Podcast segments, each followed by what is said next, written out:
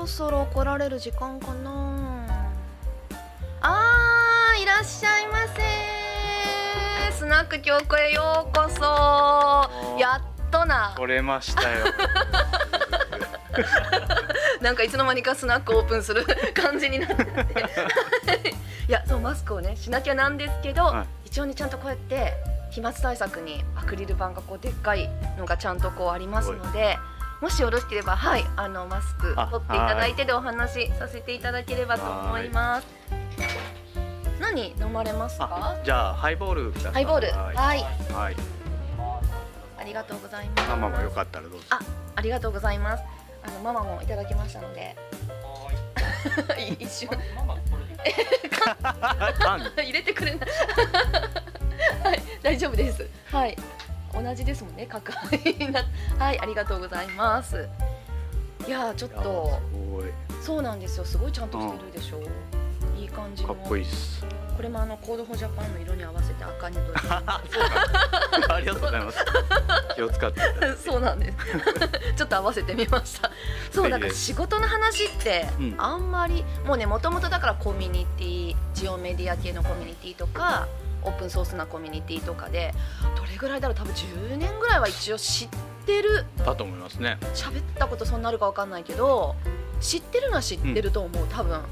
でも今ってまあ肩書きで言うと、まあ、 Code for Japan の代表理事関さん。あと Georepublic って、まあ、ジオメディア系のシステム会社をやってる代表っていう。なんかそのイメージがすごいあるけど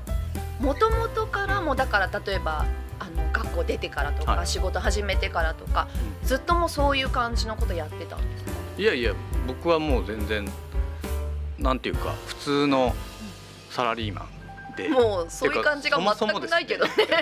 社会課題とか全く興味のないですね。マジで、はい。あそうなんだ。そうなんです。僕普通にもう大学を中退するぐらい、うん。あの不真面目になったんで、ええはい、卒論に社会課題とか書いてそう。いやだけど全ね然ですよ。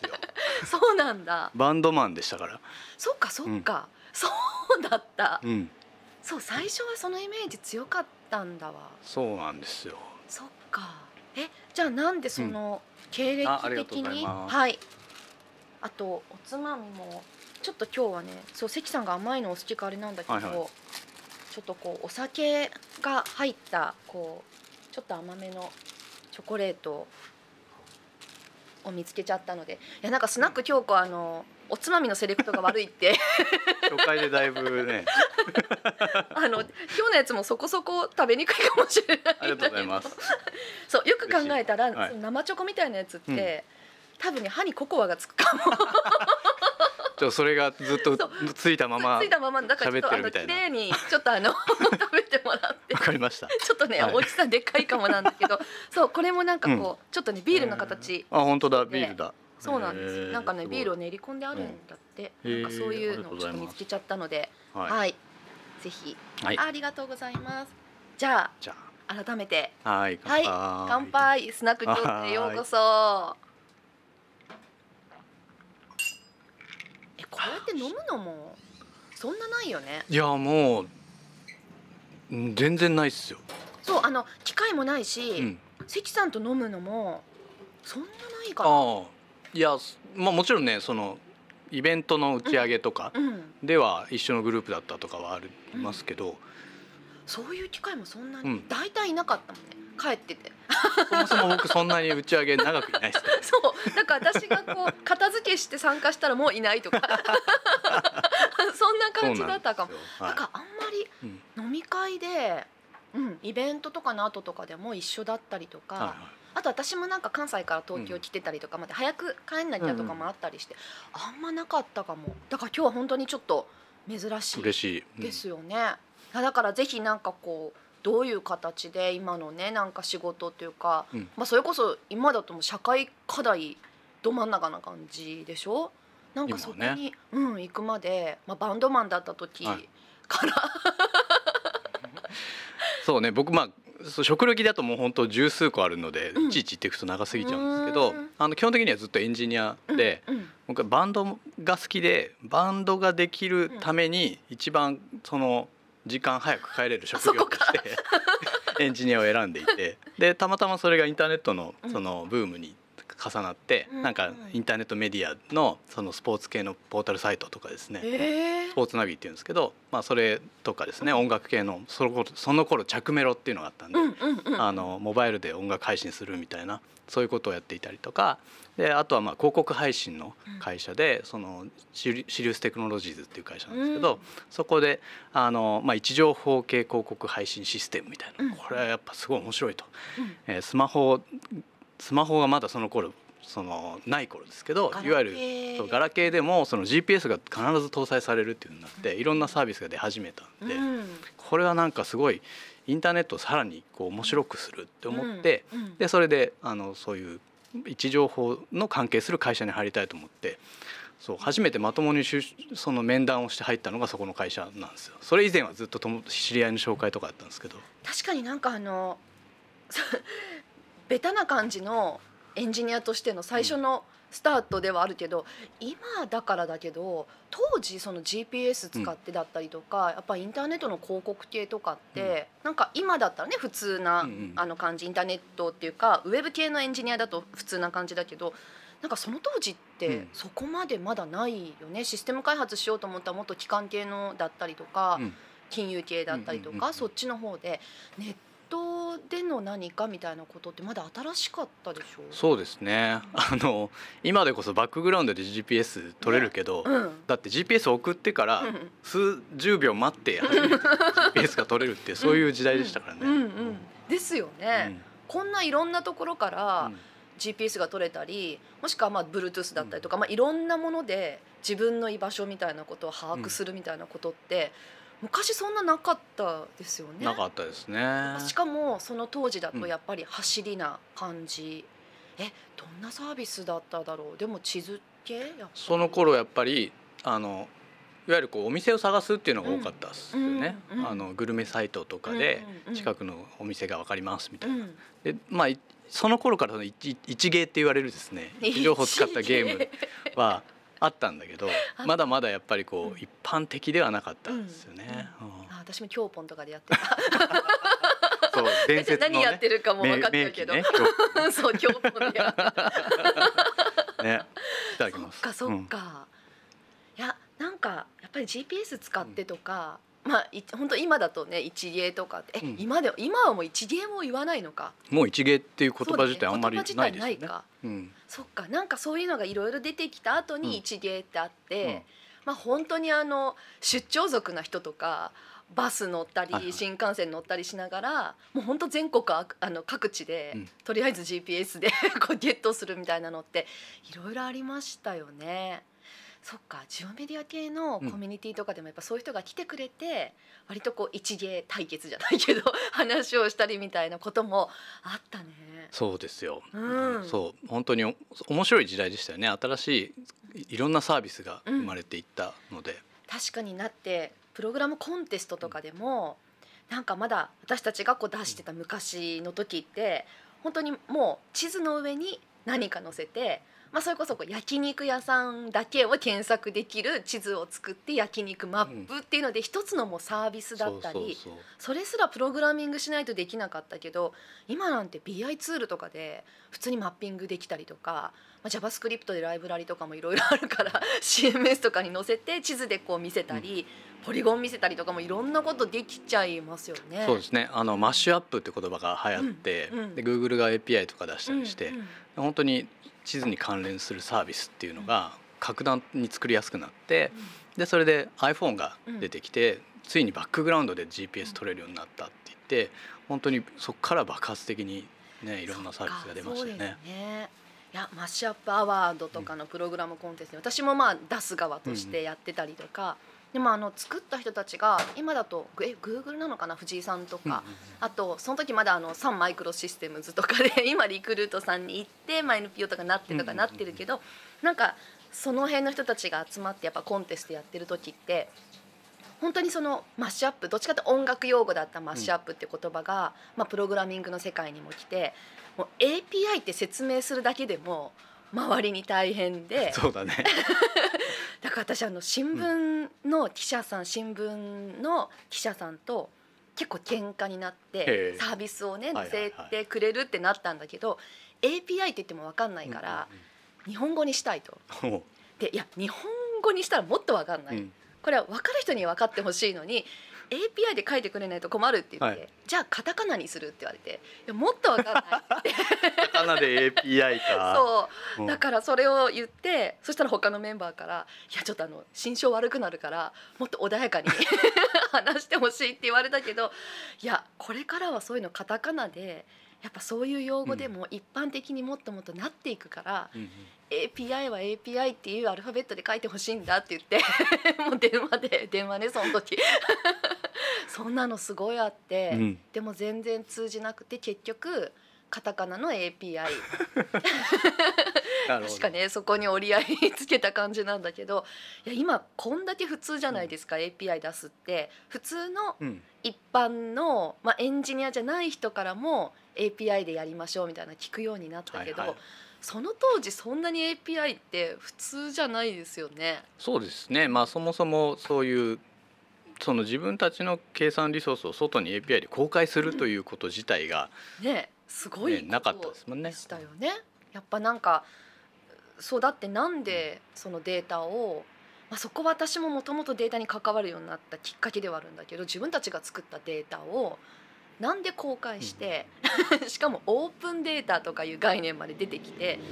なんでそんなことしなきゃいけないんだってそんなお金もらってないけど、みたいなこともあったりして。でもやっぱり自分も関わってたオープンソースってやっぱそういうもんですよね。もう自分たちで価値を作っていくしかない。ね。まあオープンソースとオープン API みたいなのまたちょっと違いますけど、まあその Google がやっぱりこう無無料で API で地図データを公開したことによって、うん。その日本も含めた世界のこう地理情報業界っていうのがもう激変しましたもんね。もうざわわすぎましたねあれはね。それまでは地図のデータを売るっていうのが商売だったのに、うんその上にアプリケーションを作ってそれのトラフィックで稼ぐみたいなモデルっていうのはもうやっぱなかなかね日本でから生まれなかったっていうのはねあの象徴的ですけどねう。ん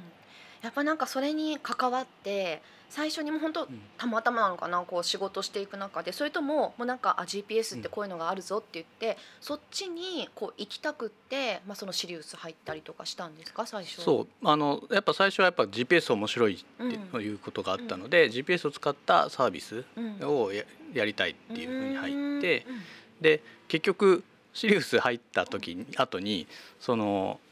結構その、まあ、広告配信サービスってうん。媒体が必要じゃないですか、うんうんうん。まだその頃媒体あんまなかった。そうなんだ。でまだそのねその GPS 送ってまだ数十秒待つぐらいの世界だったので、その媒体数が必要だってことになって、でそれであの勉強会をやろうと、うん。もうフリーカンファレンスをやって、うん。その位置情報業界を盛り上げようみたいなのことであのそのジオメディアサミットっていうのを立ち上げてそうなんだ、はいそうなんですよ。ジオメディアっていうのも勝手にみんなで作った造語なんですよ。日本でしか通用しないっていう。そうだよね。まあ今ではジオメディアって言葉自体あんまりなくなってきましたけど、うんうん。そうジオかけるメディアだと、うん。それまでそれ以前はね GIS とか言われてたんですけど、うんなんかそういうことではなくメディアサービスが必要だからその盛り上げていこうぜみたいな感じであのそういうコミュニティを始めたっていうのが結構、うん。あの今につながってきてるかなって気もしますけどね。なんかよくあのうん。自治体さんとかから GIS とジオメディアどう違うんですかっていう問い合わせとかねあのもらってた いやまあ適当に作った造語なんですけど。やっぱジオメディアって言葉はその GIS 業界ってやっぱもう古いじゃないですかその、まあ、測量だったりとか本当いろんなあのリアルな地図の業界から、まあ、それがデータに発展していくまでって中をすごくこう老舗な方たちがやってる中に、Google だったりとかっていうところがこうドンと飛び込んできてここ老舗とこうベンチャーの、結構あの対決は私あの時代はすっごい一番楽しかったなと思ってますけ面白い。ああいうふうにこう業界がガランと変わるところに立ち会えるっていうのはすごく面白いですよね。そうインターネットできた時もそうかもだし、なんかそのジオメディア系のその古いあの業界と新しいところがやっぱなんかこうお互い認め合わなきゃいけないんだけどなんとなくバチバチしてる時もあったじゃないですか。なんかあの辺の時のコミュニティに参加してるのがなんか一番本当楽しかったの。確かにそうあ何か変わっていく時ってことなんですね、あれがね。うん。うん。えでもそれまではコミュニティっていうのはいろいろやってたんですか？今でこそ IT コミュニティたくさんあるし、うんはい。まあ、関さんそういうなんか象徴な感じもするけど、やってたというよりやっぱ参加する側うん、でしたね。ありました？いろいろコミュニティって呼ばれるやつって。うん、いろいろありましたよ。うん。あの僕一番最初にうん。コミュニティデビューしたの今でも覚えてますけど、うんゾープっていうのがありまして、はい。CMS なんですけど、はい。それで社内で使ってたんですね。で、あまあ勉強会があるっていうから、うんうん。あの勉強会に応募したんですよ。うんうん。でそうした時にうん。あのライトニングトークやりませんかって言われて 何ですかそれ？プレゼンなんですけど、うん。いやいやそんなそんなと。うん。いやちょっと使ってるだけでそんな人前で話すようなうん。ことじゃないんですけどうん。って言ってちなみにこういうことやってるっつったら「いや大丈夫です。5分だけですから」って言われてで多分面白いんで話してくださいって言われてー。話したんです。めちゃくちゃ緊張して話をして最初に参加した時。そうそうそうすごいそれは緊張する。ででもそれでこういろんなこうフィードバックをもらって、うん。であすごい楽しかったって思っうん。てそこから結構いろんなオープンソースコミュニティに参加して、まあ、そのゾープンのやつ勉強会行ったりとか、あと OSC っていうですね、うん。あのイベントとかに出ていろんなこう人と話をしたりとか、うん。まあ、ブース出すの手伝ったりとか、うん。まあ、そういうようなことをやってましたね。そっか。いやなんかコミュニティでなんかジオメディアさんあのジオメディア系のやつを立ち上げたのが本当最初なのかなと思ってたもうなんか参加者でいるイメージがないもん 主催してそうなイメージしかないもんいやいや全然です OSC があの中になんか組長とかと一緒にいる感じしない いや普通に参加者でいましたよ。そうなんですねえじゃあもう自分で立ち上げてみようって時にもある程度なんかコミュニティってこんな形でやっていくんだなとかその辺のところはもう知見っていうかあったんですかね？いやそんなことは全然なくて、うん。そのそもそもなんかああいうコミュニティをやろうっていう感じでもなくですね、うん。ジオメディアサミットは技術系コミュニティでもないんですよね。あのなんか最初は単なる飲み会だったんで そうなんだ。業界を盛り上げるっていうことで、別に技術的なトークもしますけど、うんそれだけじゃなくてやっぱこうメディア業界なので、当然こう非技術者もすごく多かったんです。ん、であの3つ条件をつけていてあのオープン中立交流重視っていうので。でやっぱいろんな業界の人が集まるんで、あの特定のじ例えばシリウステクノロジーのためですってやったら、うん。その競合は来れないじゃないですか、そういうのはやめようとうん。いうことで、あそういうのもオープンの中の一うんつと中立っていうとこね、中立？うん。ででオープンに情報を話しましょうと、うん。であのただまあやっぱこううそのオフレコのこととかもあるんで、そこはまあ紳士協定で、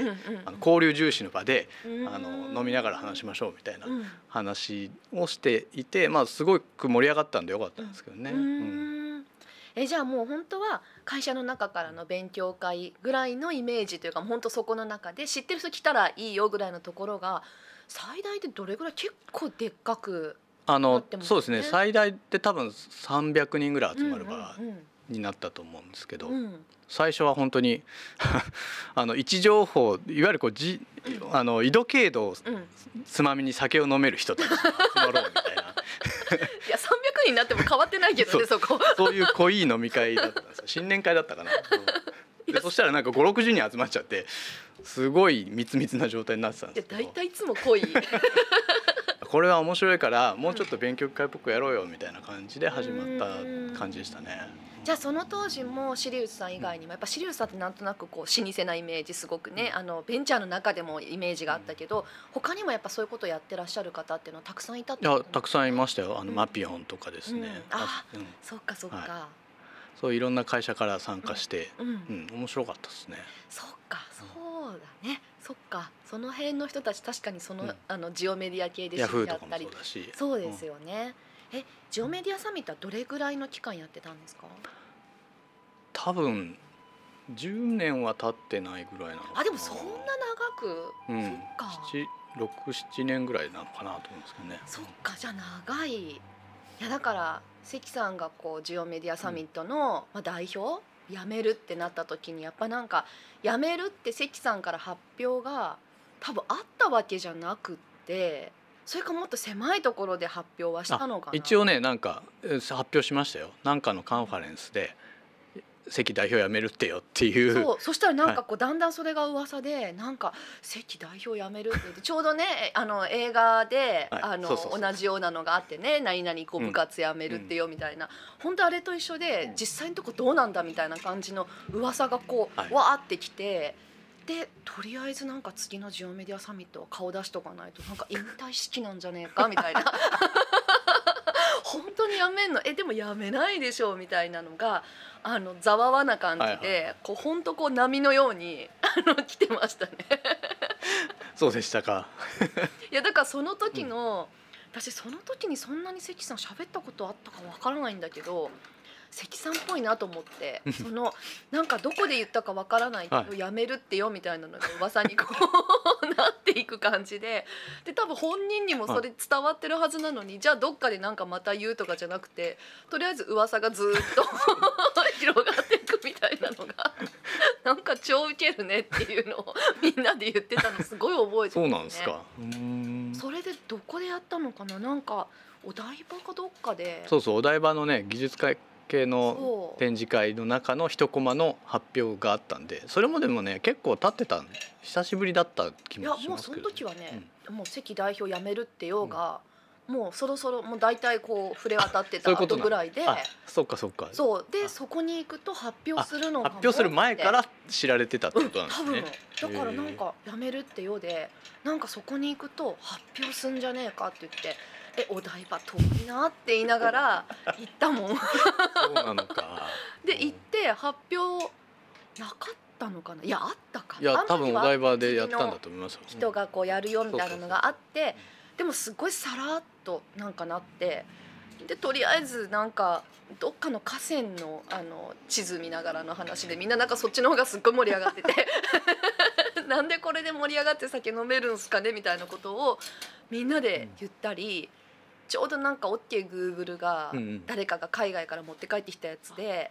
発音してもみんな OKGoogle 聞き取ってもらえないみたいなのがあったりとかなんかね そういう本当にギークなあの集まりいやさっきあの、うで技術者じゃない方とかも来てたって言うけど、そういう人もなんかちょっとテックな場に触れられるっていうか、はいはいは私もバリバリ技術者では全然ないけど位置情報で何かっていうと、やっぱサービスとしてイメージがつきやすかったり当時はやっぱこう位置情報と何かっていうものを掛け合わせたものが新しいサービスとして形になってたからなんか入りやすかったもあるんですよね。そうですね。うん。なんかやっぱその当時はまだねジオっていうのが主役になり得たというか、うん。組み合わせることでサービスが変えられるみたいなうん。時代だったんですけども、今や当たり前なんでわざわざ言わなくてもいいみたいな形になりまはベースしたよね。だし、なんかなんかこうジオデータみたいなことをデータと区別して言ってたけど、うんうん。もう位置情報がついてないデータをまあネットの中で扱ってる方がもはやなんか難しいぐらいの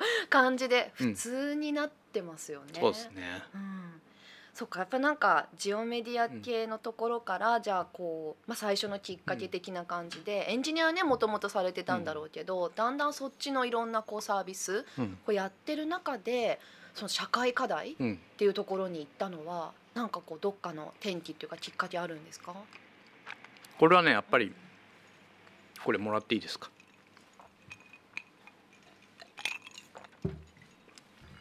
あの東日本大震災です大震災ですよ。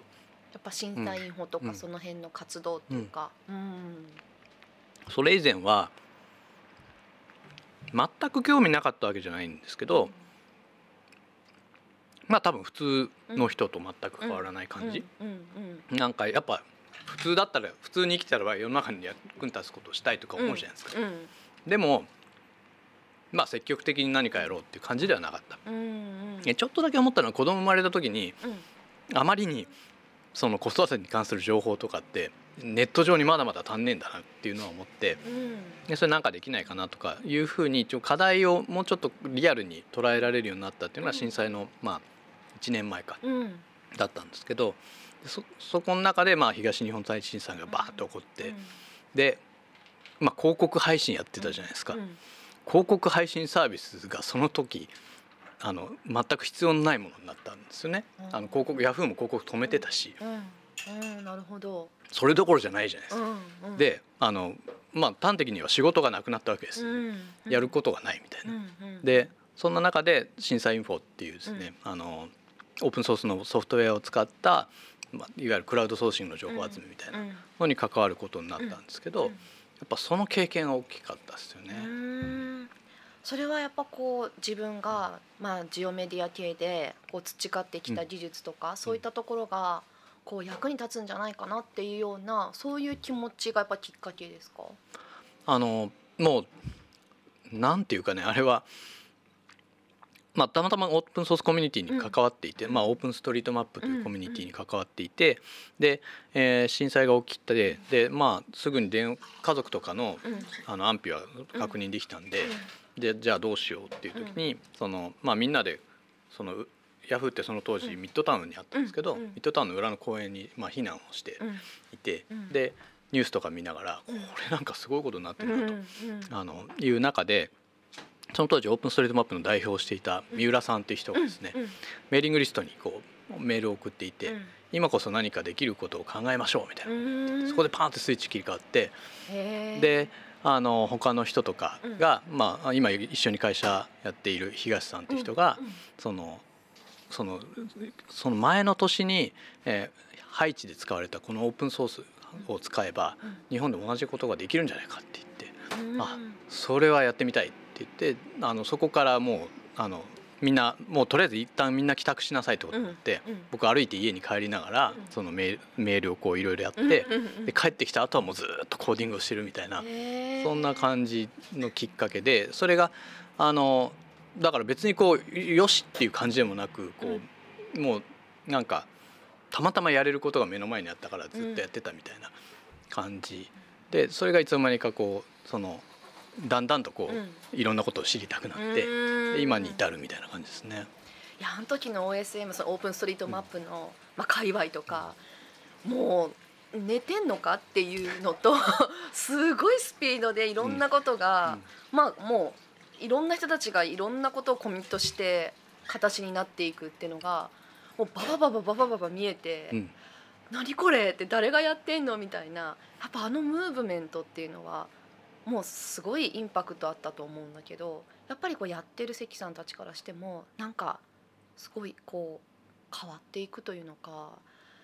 なんかそれまでにも例えば私は阪神大震災とかもあの被災をしてて本当に情報が何もなくって一応あの時でも新聞社とかにはインターネットがあったりとかいろんなことあったんだけど一般の人には何にもそんなことなくって、うん何が起きたのか私本当自分の家のマンションの屋根が落ちてきたぐらいにしか思ってなかったんですよ。でもガス管が破裂してたりとか、もうこれここにいちゃダメだみたいな状態になって、うん。でもどこに行けばいいのかも全然わからなかったりとか、本当そんな情報がないっていう中で東日本大震災っていうのをまたこんな大きなことが起きたっていうのを見てでもその時の情報の伝わり方っていうのがすごく早くてで私ちょうどシカゴにいたんですよね。おーあのドゥルパのカンファレンスはい。があって向こうに行っていて、でちょうど着いた時だったんですよ。で着いて23時うん。半あちょっと前ぐらいについもう夜中着いうんうんて、うん。安い便で行っちゃったから 夜中着いてで食べるものもないしでもちょっとホテルの1階のレストランが開けてあげるよってもう何もないけど簡単なのでいいんだったらって言って、で w i f i とかあるしみたいに言ってくれて繋いだ途端に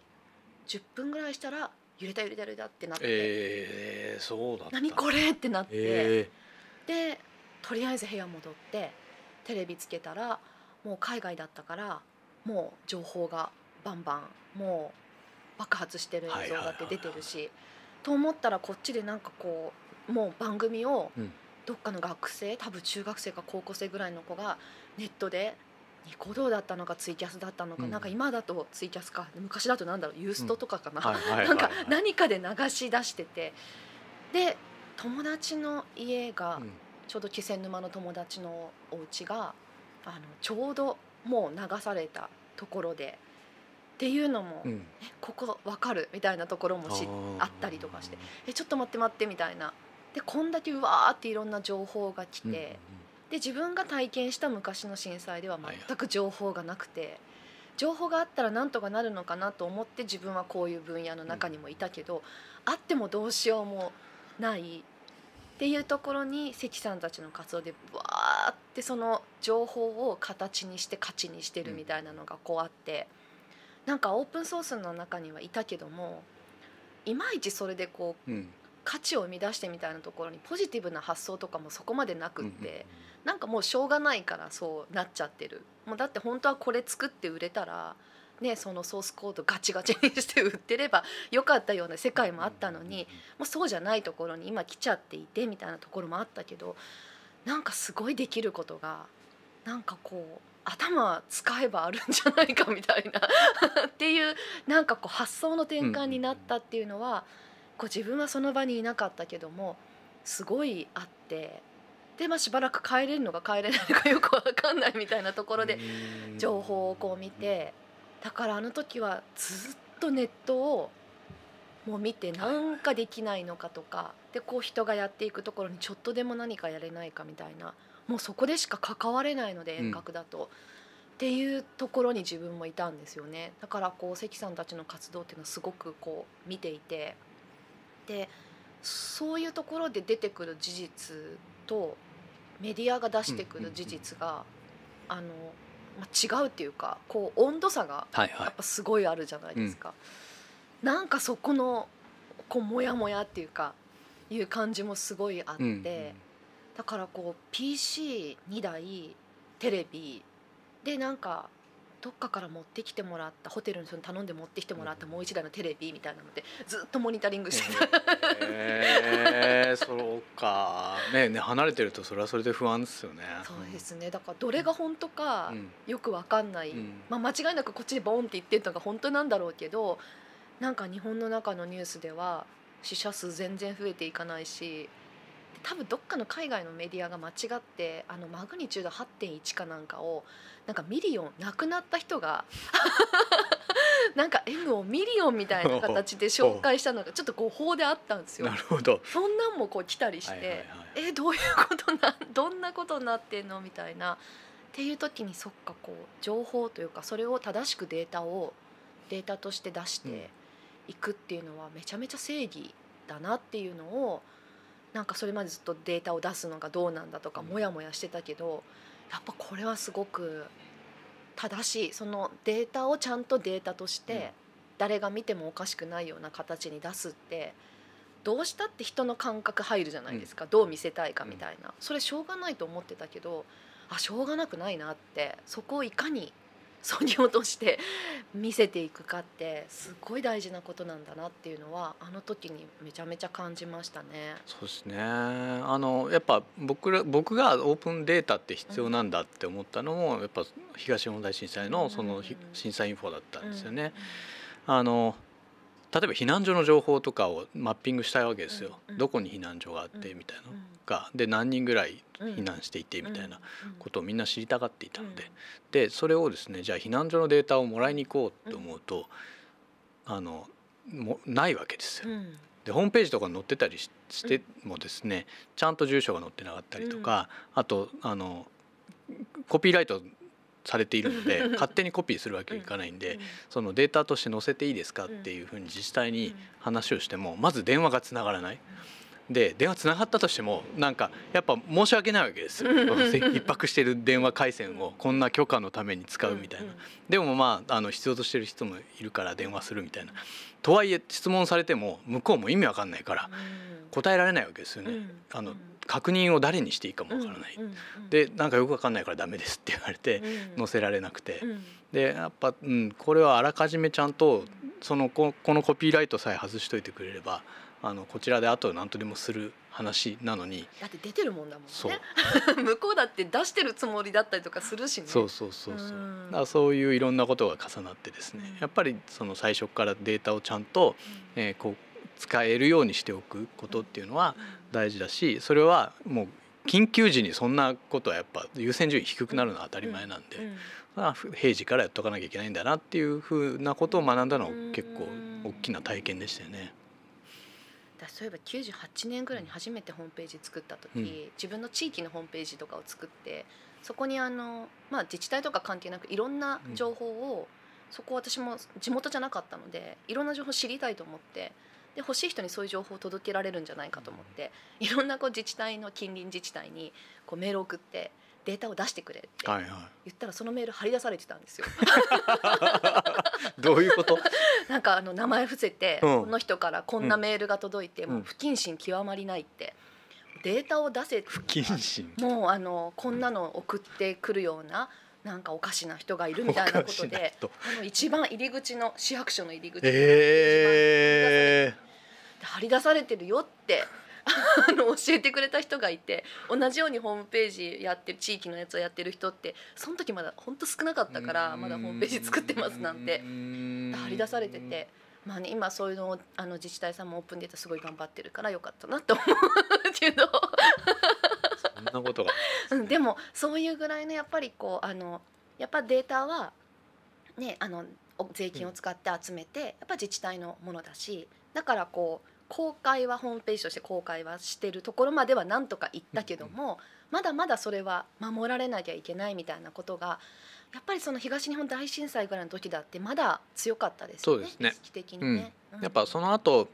やっぱだんだんとオープンデータ推進っていう国の政策にもなっていって、うんうんまあ、東日本大震災は国にとってもやっぱそういうデータ公開の意味では大きかったですよね。変わりましたよねそこからね。えじゃあその活動からこう Code for Japan 立ち上げみたいなところに、こう関さんの中では動いていくの、そうなんですよ。でそのやっぱなんかこう、うん。いろいろ使われたんですねその震災 .info は。あの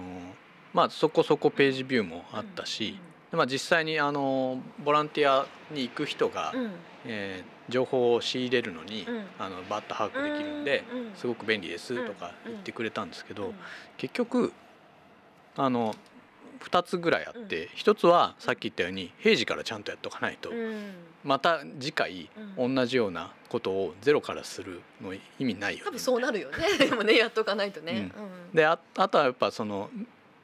新聞社とかですねローカルメディアみたいな人たちもすんごい情報を集めてるいっぱい集めてるのに、うん。紙面に載るのって本当に一握りでこの情報もったいないから、うん。こういったことをもっと共有できるようにしたいうん。みたいなのがその当時思ってたことの一つですね。その情報をちゃんと流通させたいっていうのは。うん。もう一つはそもそも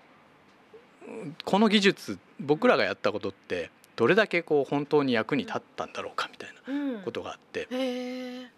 まあ少なくとも現地にいた人たちはうん。スマホもないしうん。あのまあそのインターネット自体つながんなかったりとかうん。まあ電池がないみたいな話でうん。まあ役に立たなかったよねうん。みたいな話もあったりとかあとはその復興期においてうん。そのもうちょっと技術がどう使えるかみたいなことをなんか手伝いたいって思ったんですよ。だからやっぱ技術をちゃんとこう使いたい使ってもらいたいみたいなことがあってであの実際こうたまたまこう知り合いの人たちで、えーその現地に行く機会があるっていうから、うん。そのい震災の1か月後ぐらいだったかな、まあ、いろんな地域に入ってったんですね。釜石とか。まあ、いろんなひあのまだすごく悲惨な現現場でしたけどあの1ヶ月ってね、ええ。ほとんど変わってない、うん。であの現地ではほとんどやっぱこうこういうものは役に立たないという被災地の特にこう最前線のこうん。ううん。沿岸部みたいなところでは、うん。うん。まああの車の免許の方がよっぽど役に立つわけですよ、うん技術的なことよりも。うんでそもそも何を何かお困りごとないですかなんて話をしても、うんそんなこと思いつくわけがないんですよね。いやちょっともうそもそも言ってる意味が分かりませんみたいな感じになっちゃって、あのとはいえこれをやればいいですっていうほどのその現現場のちその知識もないわけです。うんでなんかこうわあたわたわたして。であの、うん、なんかいろいろできそうなことはあるんだけど、うんこれはでも片手までは当然できないし、あの結構難しいねみたいな感じでちょっとへこんだんですけどね。うんでその後その遠野地区の、うん。えーボランティアセンターに行ったら、うん。そこはね比較的大きなうん。ところでみんなそこに一旦寝泊まりしてから各地のこうんう被災地に、行く。あのうん。沿岸部に行くみたいな場所だったんですよ、そしたらそこのそのセンター長の人がですね、IT でやりたいこといっぱいあるんですよって言ってくれて、うん。で、えー実際あったんですね。受付の管理とかがなんかエクセルでやってて大変みたいなこととか、うん。ホームページもっとちゃんとしたいとか、なんか写真洗浄してる人のしてるのを簡単に探せるようにしたいとか、まあいろいろこう思いつけることもあったし、で実際ハッカソンみたいなのもやって、プロトタイプとか作ったりとかなんかあの喜んでいただけたんですよ。でそれでなんかすごく救われた思いがしてああなんかこういう現場とテクノロジーが分かる人の間をつなげられる人それはすごく知識なくてもいいんだけどやるやることいっぱいありますよって言ってくれる人ってすごい大事なんだなって思って。であやっぱこういう存在がすごく必要だしなんかそういう間に立てるようなことができたらいいなっていうふうに思ったのがまあそのいろいろかその現地に行ったりする中で芽生えてたところ。で、まあ、それであの、まあ、それでもどうやってるか分かんないから、うん、あのなんかそんなことしたいっていうモヤモヤっとした感じしか持ってなかったのが、あの Code for America の,、あのファウンダーのジェニファー・パルカさんが、うん、えー、 TED Talk を公開していてそれが2012年ですね。でそれを見た時にすごいひらめいたんですね。うん、あこれ日本でやったら面白いかもと。なんかあのエンジニア行政に送り込むとか、うんうん、プロトタイピングをするとかですね、うん、地域にコミュニティ作るとか、うんうん、すごいこうあの僕でも理解できる、うん、なんかできそうなことをいっぱい語っていて、であだったら日本でやってみたいと思って、 Code for Japan を始めたっていう流れですね。やっぱそこは震災っていうきっかけはすごく大きかったのかな。なんか私あのオープンデータって知ったのって、2010年にそれもカンファレンスでロンドンに行った時で、やっぱなんかオープンソースの人たちとオープンデータに関わってたりとか、まあ、そっちの活動をあの別にやってるあのオープンソースやりながらそっちもやってますみたいな人も多かったので、うん、結構誘ってくれたんですよ。なんかこの後予定あんのって、オープンデータのこんなねなんかちょっとコミュニティのあれあるんだけどって言って「え何それ?」ってなって話を聞いたら、まあ、聞けば聞くほどえ日本では 絶対無理なんじゃない？みたいな。その発想、まあ、自分がそのオープンソースにいるっていうのだけでもまだまだ日本では受け入れられなくて。でも発想的に合理的っていうのが私はすごいベースにあると思ってるんだけどその合理的な発想がそもそも日本ではなんとなく受け入れられないというか、うん、特に仕事では合理的にやるとお金取れないとか いろいろあったりとか、はい、エンジニアのね世界ではあったりとかしてたから難しいのかななんて思ってるところにまたオープンデータみたいなのが来て。うん。でもその時やっぱロンドンはいろいろ荒れてたりもしたので、まあ、自分たちで何とかしようっていうそっかそういうムーブメントって何か問題があった時にやっぱこうもうこんなんじゃダメだって立ち上がりやすいんだなって日本だと何なんだろうってその時2010年、本当思っていてでもあだからその当時なんですよ。あのパールのコミュニティの友達から、ちょっと自分が行けないんだけど、はい、あの台湾から友達来るから、ちょっと京都案内してあげてって言われてそんな英語もできないしそんなあのあなたいないのに私だけで 案内すんのみたいな、まあ、そんなんを言ってたらそれがガブゼロの立ち上げメンバーとかのあの CL, カオとか？その辺だったんですよ。あその時オードリーさんとかじゃなくて、うん、でなんかそれで初めてまたそこでもオープンデータとかそうシビックテックって話になってなんかまあそういうのねやろうとしてる人たちは自分の周りにもいると。でもやっぱりエンジニアとか多いなみたいに言ってたらえっとほんえっと夫婦で来てて、うん、エンジニアさん旦那さんはエンジニアさんで奥さんはジャーナリストででえなんか台湾だといろんな人たちが関わってるよ、シビックテックに行って。え日本はそんなんじゃないのって。でやっぱエンジニアじゃなくてもできることたくさんあるし逆にそういう人たちが動かしていくことだってあるのにって言われてなんかあこれからやっぱそういうふうになっていくのかなって。だからそれまでずっとオープンソースな世界にいながら、うん、なんとなく作ったデータをオープンデータにしますってちょちょっと待ってよみたいな。でも動いていくのはきっとデータってものは絶対大事だしっていういろんなモヤモヤしてたところが、うん、なんかこうそっちにいろいろ誘導されていく出来事があるというか、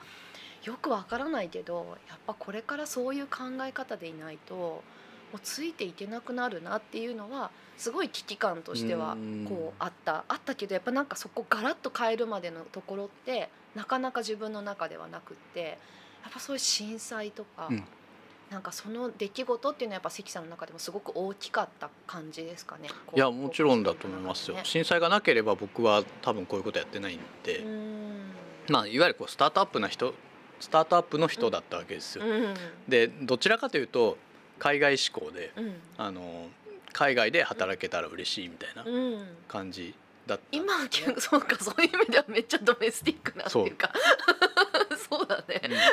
そうか。で一生懸命英語も勉強したりとかしてたんですけど、うん。まあ、今は別にね海外で働きたいなんて全然思ってないですからね。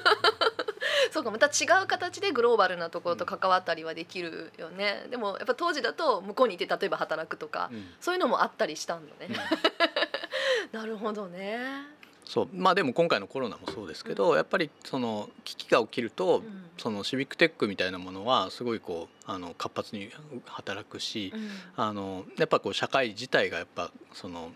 変わらなきゃみたいなうん。方向には行きますよね、まあ、今回もねデジタル庁とかできますし、うん。うん。やっぱさなんかあの前に、まあ、 Code for Japan Summit の朝生とかでも、あの出てもらってやっぱ国を変えていくときにまあ国が変えるのかそれともやっぱこう地方から変えていくのかっていうテーマであの時は話をしたんだけど、なんか今かんあの、まあ、その時はそのテーマであのそういう形に政府だったりとか、はい。地方自治体とか関わられてる人たちが来てくれたのでそういうテーマにしたけどやっぱなんかもっとその中間なんじゃないかなっていうのは自分は思っていて、そこをつなぐ人はいはい。例えば私もこうまあ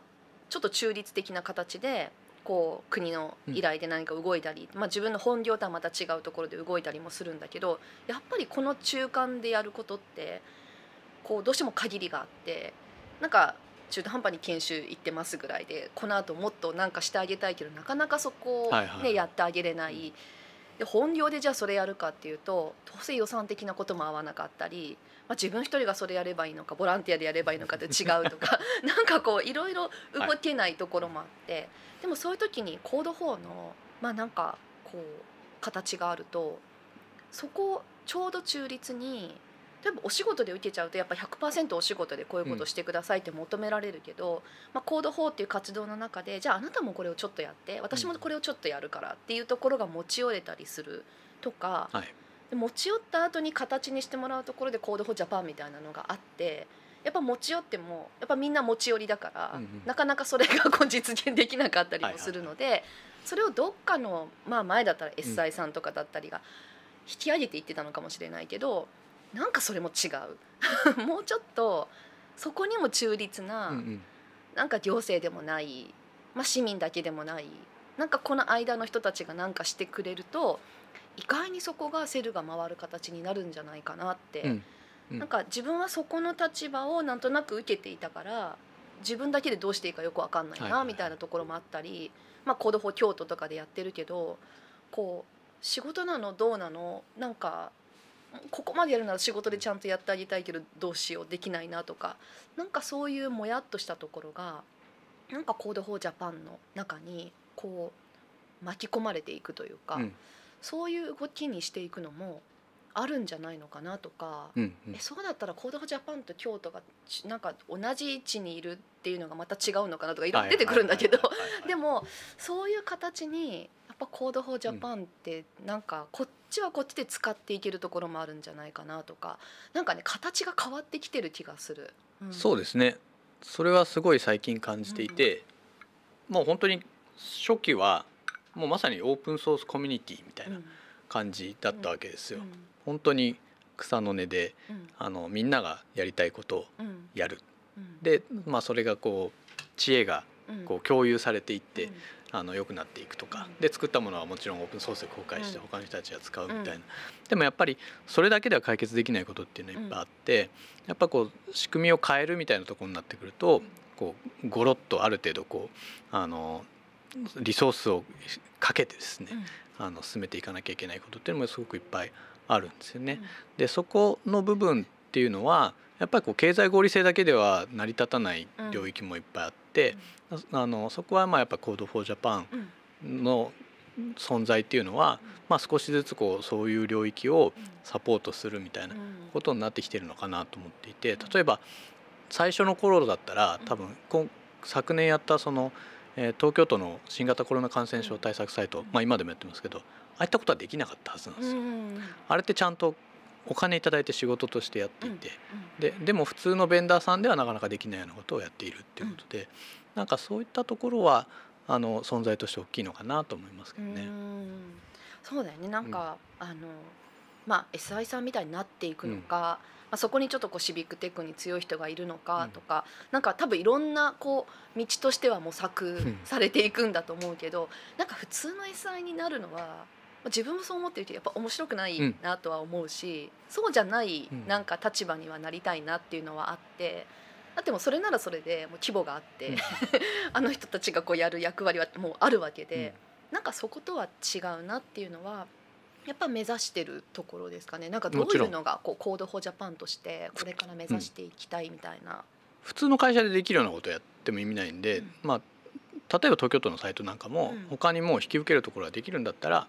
あるんだったらどんどん渡していくみたいなことだと思っています。でやっぱ今力入れてるのはやっぱりこのさっきちょっと言った経済合理性だけじゃない部分、共助とか、そういった部分に対してちゃんと回る仕組みを作るとか、あとあのやっぱやりたいことをやることが一番楽しいし、その社会に価値を生んでいるっていう状態がいいいいじゃないですか、別にこうあのいわゆるこう GDP とかそういうのを指標にするんじゃなくて、あの地域の中でその自分がやりこれやりたいこれやってたらすごい楽しいみたいなことがそれぞれできる、でそれがちゃんと評価されて、でそれで、まあ、その結果他の人も幸せになるみたいな、そのこう循環、その価値を生んでいく循環みたいなものが生まれていくのがやっぱあのすごい重要なんだと思っていて。だそういった環境を作るためにはやっぱり自治体の在り方も変わらなきゃいけないし、うん、あのそのそもそもそれはなんかこう手を動かす人を増やさなきゃいけないんで、うん、そういった地域をまさに、まあ、あの Code for 京都とかも、そういういろんな人たちとその一緒になってそのそういうこう手を動かす社会みたいなものをあのうまくコミュニティとしてまた作っていく。でそのためのこうある程度こうリソースが必要な部分に関しては Code for Japan もいろいろサポートしながら進めていくっていうそういう実験をどんどんやっていきたいなと思っていて、まあ、ちょうど Code for Japan ではその DIY 都市プロジェクトっていうのをやってるんですけどそれはまさにそうで DIY であのもう便利なスマートシティとかそういうことじゃない便利とか効率性を追求する社会じゃなくてどれだけこう豊かな地域、うん、豊かなこう文化があって、それを生み出すことに、えー、市民がすごいこう手を動かしている、でそのその対価を得ているかみたいな。そこが大事なので KPI をまずこう豊かさの KPI を作りましょうと、うん、あとは、えー、それぞれこう手を動かすことで評価し評価されたりとか、えー、そういう手を動かすための DIY ツールキットって言ってるんですけど、うん、そういったその武器をどんどん作っていこうっていうことを今やっていてなそういう意味で今後力を入れていく領域っていうのはその DIY 都市プロジェクトというもののもうちょっと具体化をしたりとか、いろんな地域で一緒にやっていくってことがうん、これからやっていきたいところですね。私あの太田さんの時にもちょっと喋ったかもなんだけど、うん、すっごい若い時になんかちょっとマーケティングな、うん、あの仕事の部門のことを、まあ、アシスタントみたいにやっていて、うん、でその時にまああの一緒に、まあ、勉強のために私も一緒にやりなさいって言われてどういう街が理想的かっていうのをこう書かされたんですよね。こう図図っていうか絵にして。で私の絵にはもう経済合理性しかなかった。もう生産性を上げるものしかこの町には存在してなくて、うん、でそれを見て、まあ、あのもっと文化だとか教育っていうものは、町を発展させていくのにすごい大事なものだからそういう視点をもっともっと持っていかないとどっかで間違うよって言われて。でもうすごい嫌いな先輩だったんだけど もうそれを言われたのがあなんかすごい勉強になったというかいまだにずっと覚えてる一言でなんかこう何かを考える時に私の場合どうしても、まあ、なんか企画書とかに仕上げる時にでもなんかその KPI がとか言うと分かりやすいそういうところに行っちゃって、でもやりたいもともと企画してやりたかったことってそこじゃないだけどなんかこう資料に落とすとそういうことになってあれなんか面白いのどっか消えたみたいなっていう時って大体そういうことが関わってくるのですごいこう意識してる言葉ではあるんだけどなんか DIY 都市にもその豊かさとかそういうところが入ってくるっていうのはなんか今までただこう関さんが書いてるやつだけとかを見てても、あんまり分かってなかった。うん、そうなんかどっちかっていうと、関さんはこう日本でさオープンソースとか、まあなんか言ってるとこうボランティアでやれとかさ、なんかこうお金もらえなくていいのかとかおかしな方に行ったりするじゃない。でも海外とかまたアメ海外って言ってアメリカとかだとこっちにお金持っててこっちにそのなんか奉仕の精神があってそのバランスちゃんとさなんか持ってちゃんとこういうこといいことしながらお金も稼いでますみたいななんかこういうのってすごい日本では珍しいと思ってて、うんうん、で関さんってそういう感じがする。いや僕はこんなことを言えてるのもやっぱあの別の会社があってちゃんと、あの生活ができてるからではあるのでもちろんちゃんと生活ができるっていうのはもちろん大事ですけどね。なんかそこがちゃんとこれにはこういうことが必要なんですよっていうのもなんか言えなきゃいけないし、うん、で当然上に立つ立場ってそれ言っていかなきゃいけない立場でもあるのでなんかそれって自分もこういいことやってる時ってなんかそういうお金の話とかなんかせずになんとなく行きたい。でもほらこんないいことしてるんだから、はい、ちゃんとこれぐらいのものはあなたもあげようって思ってますよね？みたいな。なんか空気読んでますよね？みたいな感じになっちゃってちゃんと言えなかったりするんですよね。でもそこってオープンソースだからとかそういうのではなくって ライセンスのあるものを使ってるからそこにお金が高いですとかじゃなくてなんか両立していかなきゃいけないし、うん、なんかこう自立していくってやっぱ自立するためのそういうことって必要じゃないですか。だからなんかどうしてもそうなると今度は突き詰めたら経済合理性ばっかりになっちゃったりとか極端になっちゃうんだけどなんかそこのバランスやっぱすごい大事、ね、バランスなんですよね、うん、あのやっぱな何でもこうゼロ一で捉えようとする人が多くて、うん、あのよく言われるんですけどね、ボランティアとかやりがい搾取とかですね、なんかあのでもいわゆるこう仕事の報酬ってお金だけじゃないですかって当たり前の話で、当然こうあのこのお金以外にもですね成長だったりとか、あの普通にこうクリエイティブなことをする喜びだったりとか、いろんなそのモチベーションが絡み合って人って動いているので、で逆に言えばじゃあお金払えばいいんだろうって言われてもやらないでしょ。だからそこはちゃんとこうその仕事をお願いしたりとか、あの依頼する側も今は相手に対してどのようなモチベーションで動いてもらっているのかとか、まあ、あのかんそのやってもらったことに対する感謝として何を報いればいいのかみたいなところの、そこのこう豊かさみたいな、その考え方はすごい必要なのかなと思っていて、だそのお金を払うとかその依頼する側がその人が経済合理性だけに縛られてると、うん、じゃあいくら必要なんだみたいなことになってしまって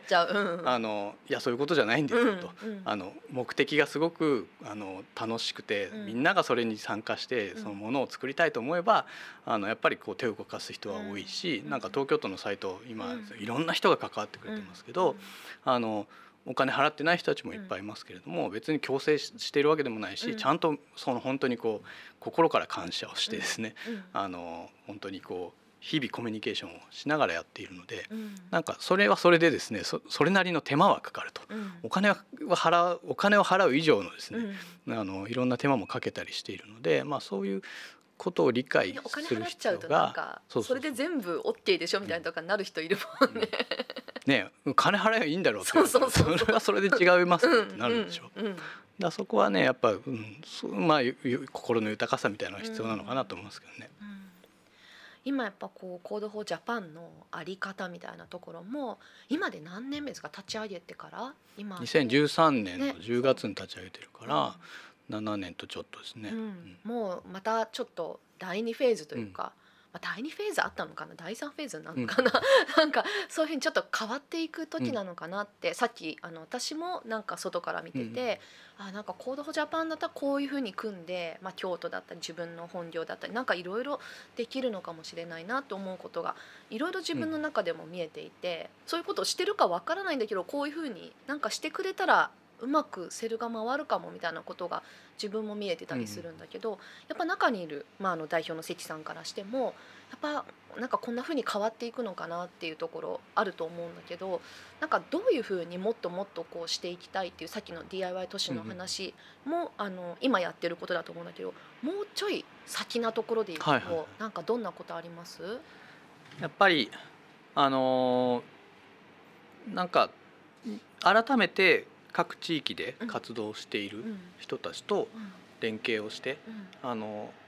行くっていうのをやりたいと思っていてさっき言った DIY 都市もそうですけど、やっぱあの僕はボトムアップな社会を目指しているので、うん、今は割とねその国の試合補佐官とかですね、うん。うん、そっちの仕事が結構多かったりするんですけど、あのやっぱそれこそこう日本って1741の自治体があるってすごいことだと思っていてそれの多様性をどう生かしつつそのより良いこうエコシステムを作るかみたいなことが大事でその中にはやっぱり絶対に地域のコミュニティっていうのは必要なんですよね。でえーとまあ、従来はその遅延みたいな町内会とかその互助会みたいな感じのコミュニティでつなぎ止められてきた部分を都市化によってこうそれがこさあの、まあ、都市化とこう人口の減少によってそういうふうにこうなくなってしまってますけどやっぱそれを改めてこうつなぎ止められるのがこういうシビックテックのコミュニティだと思っていてでやっぱ各地域の名前が付いてるコミュニティがあるっていうのはすごい大事なことだと思うんですよ。でそこと Code for Japan が本当にどういう関係を結んだら、あの豊かになっていくのかみたいな、お互いこうウィンウィンウィンウィンって言い方違うな。なんかこうあの高め合っていけるのかみたいな、えー、そういった、えー、ことを目指していきたいので、だからそこはその Code for Japan がそのなんか基盤だったりとか、コミュニティのこうそのつなぎみたいなところを担いつつ、各地域の人たちが本当にやりたいことが、あのやれるっていうそういう環境をとにかくこう向こう数年で作っていきたいなっていうのがありますね。京都とかはね特にあんまりこう外に発信する街じゃないので、うん、インナーサークルなんだけど地域団体ってめちゃめちゃ多くって、うん、だからこそこう自分たちが行動法京都ってやるときにこう違いを出さなきゃと思って、うんうん、だからこうやっぱコードイコール、まあ、ソース、まあ、プログラミングだから、はいはい、IT でなんかこう変えていくんだとか、はい、やっぱちゃんとコード書くって大事なんだみたいなことを最初は歌ってたんですよね。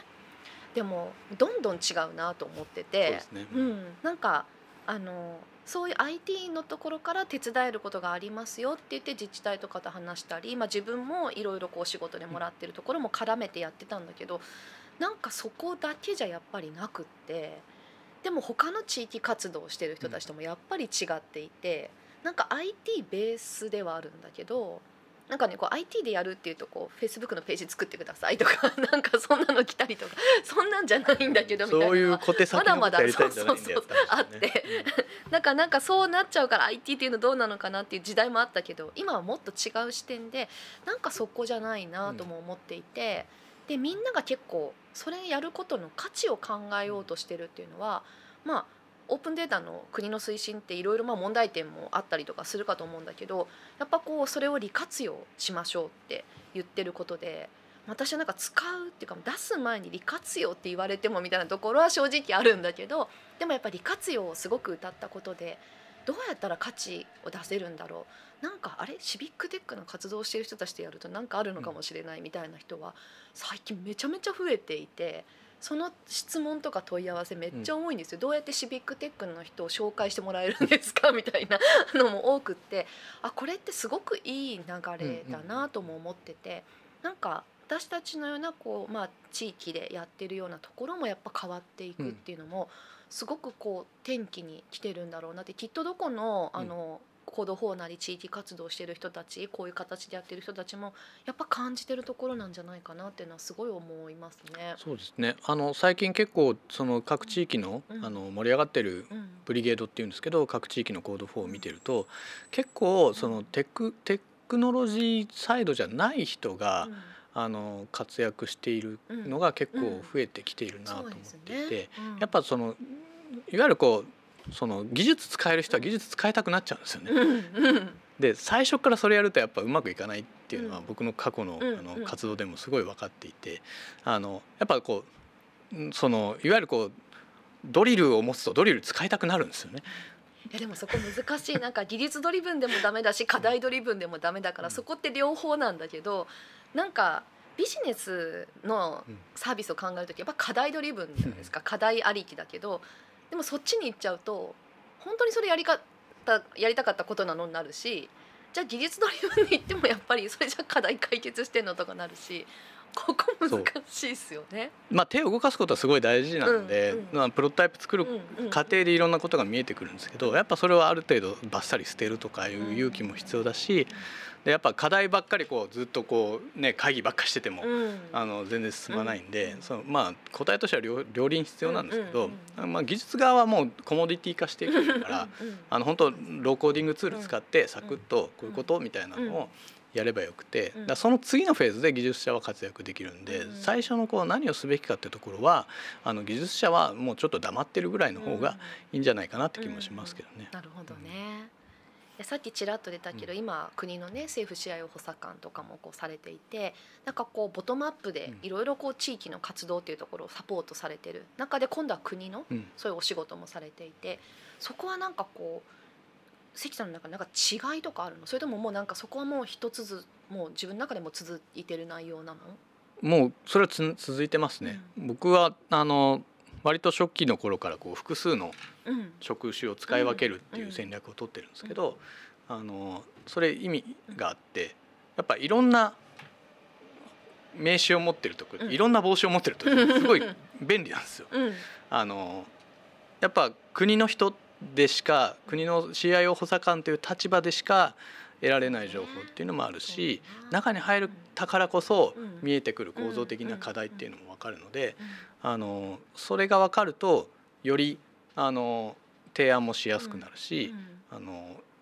し一緒に仕事がしやすくなるわけですよね。だからそういう意味でその僕は本当に国の試合補佐官もやってるし、うん。まあ、小さなところだとその人口1,400人の西粟倉村っていうところの試合をもやっているんですけど、やっぱそれはこうとにかく視野を広げていろんなレイヤーから物事を見れる人になりたいっていうことでやっていて、そういう意味では地続きなんですよね。技術者時には技術者としての意見も言うし、あの時には本当にこうあの官僚の気持ちもある程度組んでですねいやこういうまあいいそう例えば批判とかも、いやそれは正しい批判なんだけど、うん。そういう言い方しても、うん。多分逆効果みたいな そうそう変わらないよことが分かるわけじゃないですか。うん。そういうそういうためにやっぱりいろんな立場になっているので、まあそういう意味では地続きで。じゃあこう関さんとしてなんかこれからやっていきたいとかなんかそういうことを最後に教えてもらえますか、僕はね Code for Japan を早くやめたいんですよね。ああそうなんだ関代表をやめるっていうのがもう一回。はい、やっぱ 出る時があるのか。そう。あじゃあ流しとくわそれ。関代表をやめるってよ出 どころここみたいまだやめたい。なそうそう。まだね来月やめるということは。ないん。だけど、みんなここでやめる宣言していくみたいな。変な風に伝わったら そうだね。まだ何でもないと思うけめど、ないですけど。ただやっぱりすごい世代交代のことを考えていて、うん。あのもう僕もいい年なんであのやっぱりあのこういうシビックテックみたいなものは特にですねあの次の世代に早く渡すべきだと思っているんですよ。であのいわゆるこうイノベーションっていうのはこう世代交代によって成り立つみたいな、うん。えーことがあるんですけどやっぱりあの今うん去年から本当に若い人たちがいっぱい Code for Japan に入ってきていて、そうだよね。すごい増えたやっぱり。すごい優秀だし、もうすごいこう自然とシビックテックの考え方みたいなのが身についているんですよね。でそういった世代がやっぱりこう主役になるべきだしそのその世代がじゃあこう何かやりたいって言った時に、えーそその時にちゃんと環境が整っている状態にしたいんですよ。そしたら僕はやめられるなと思っていてだそそれはいもうなるべく早くそういうのを実現して僕はなんか違うことをやりたいなと思ってますね。なんかこれからって感じはするんだけどいつもねジオメディアのでもそうだけど これからって気はするけどその時でも違うこと結構見てるよね。僕はあんまねその組織を大きくしていくことが向いてない性格なんですよね。もう最初のねこうゼロ一なところってねやっぱすごいけどね。でも今確かに若い子見てるとシビックテックって何ぞやとか言わなくてもなんかしようっていうのが普通にあるなっていうのは本当それは感じますね。いやわかりました。ちょっとじゃああの関代表辞めるってよの時はこっそり教えてください。私がみんなに流すんで。そ うありがとうございました。はい、ありがとうございました。